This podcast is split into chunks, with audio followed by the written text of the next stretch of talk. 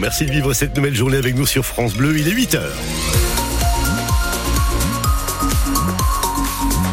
Le 8 h Info vous est présenté par Mathieu Bonour et Marie-Ange Lescure. Plus que 10 dodos avant le passage du Père Noël euh, et forcément la chasse aux cadeaux est ouverte. Oui, vous êtes 78% cette année à privilégier les achats sur Internet. Selon la Fédération du e-commerce et de la vente à distance, c'est à vous les faire livrer dans vos points relais chez vos commerçants. Des commerçants qui croulent sous les colis, comme a pu le constater à Tournord, Virginie Vandeville. C'est chez son buraliste Julien qu'Eliane vient chercher le cadeau de son petit-fils. Alors, pour Madame Fréty. C'est ça. Allez, c'est parti. C'est très rare hein, que j'achète en magasin. Parce qu'en Internet, on trouve toujours bah, beaucoup plus. Et puis, euh, en relais, c'est gratuit. Et elle ne vient que pour ça. Bon, il fait relais, donc ils savent très bien que les personnes viennent souvent déposer ou retirer leur colis uniquement. Aucun complexe. Aider Eliane Julien en voit beaucoup, beaucoup passer à l'approche de Noël. Résultat, il y a des colis partout dans le magasin. Depuis une semaine, ça n'arrête pas, ça n'arrête pas, ça n'arrête pas. On a une réserve juste derrière aussi, on stocke aussi nos, colis aussi.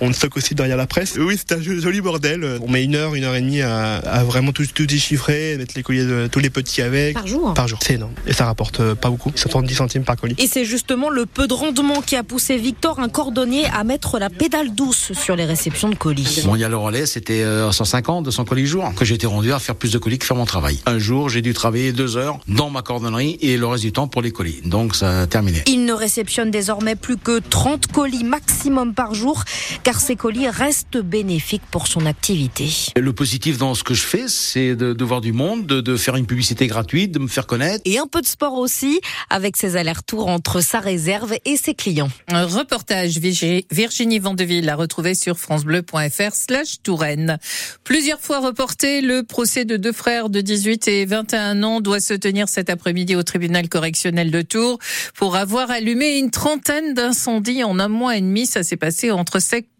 et octobre à jouer les tours.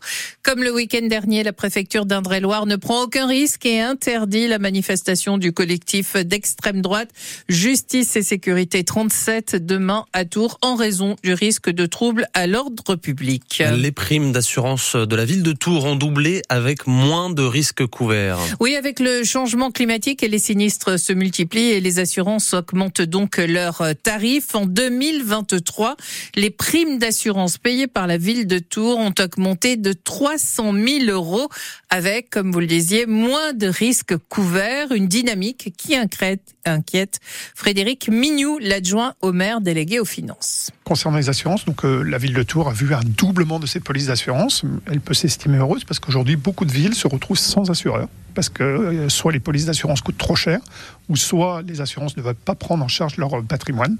Donc ça conforte la politique qui est celle de la ville, c'est-à-dire rénover son patrimoine pour que bah, justement il soit exposé à moins de risques, risques incendie ou autres notamment. Avec un patrimoine rénové, bah, normalement il y a moins de risques, donc les polices d'assurance seront moins chères. Ça concourt, euh, toutes ces rénovations, à lutter contre le réchauffement climatique et les assureurs ont alerté, euh, un monde à plus de degrés n'est pas assurable. Donc typiquement on est de façon très pragmatique dans ce qu'est le réchauffement climatique et comment il s'impose au portefeuille des particuliers et des collectivités.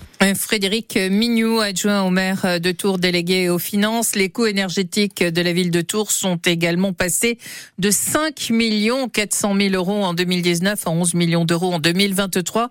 Et pourtant, la ville de Tours a réduit sa consommation d'énergie de 9% au cours de l'année écoulée.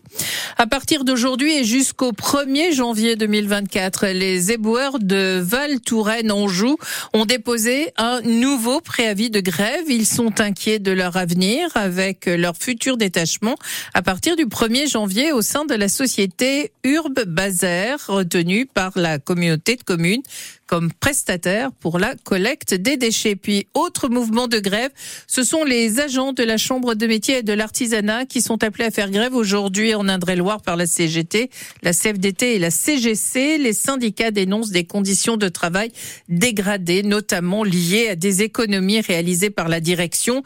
Ils souhaitent un moratoire sur les procédures de non-renouvellement des CDD.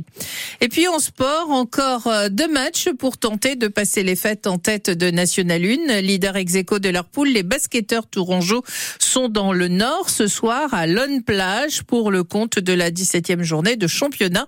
Et c'est à 20h. Match euh, perdu pour Tours face à Poitiers en National 3. Match perdu sur tapis vert après des incidents survenus fin octobre lors de la rencontre Poitiers-Tours au stade Michel Amand. La commission de discipline de la fédération donne donc match gagné euh, pour le stade Poitevin.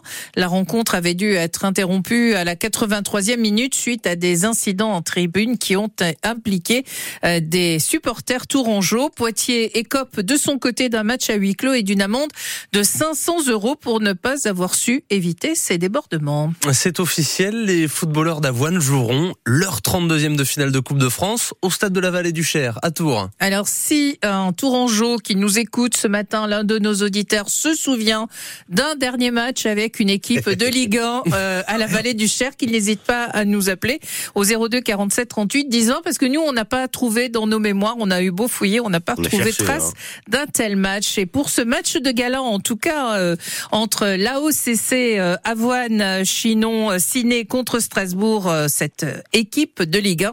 On a aussi la date et l'heure. Ce sera le samedi 6 janvier à 18h. Il y a dans le stade, je vous le rappelle, 12 800 places disponibles. Cette rencontre que France Bleu Touraine vous fera vivre en direct et en intégralité le 6 janvier. Et puis j'ai cette petite question pour vous.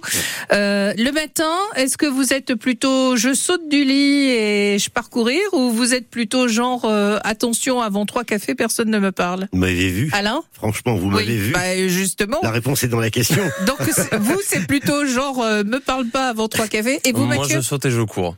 Ah bon, d'accord.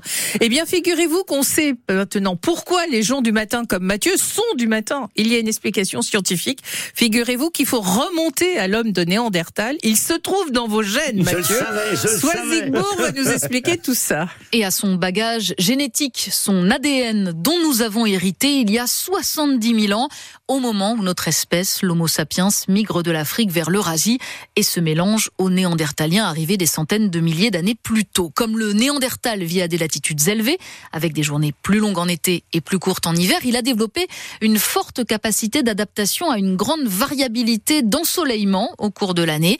Et c'est ce gène qu'il nous a transmis. Il contribue à un alignement plus rapide de l'horloge circadienne, l'horloge biologique, sur ces variations saisonnières de luminosité et le fait qu'elle se rapidement, cette horloge, eh bien, ça rend les gens plus susceptibles de se lever tôt. On estime que dans le monde, grâce au croisement entre Homo sapiens et Néandertal, les humains modernes portent aujourd'hui jusqu'à 4%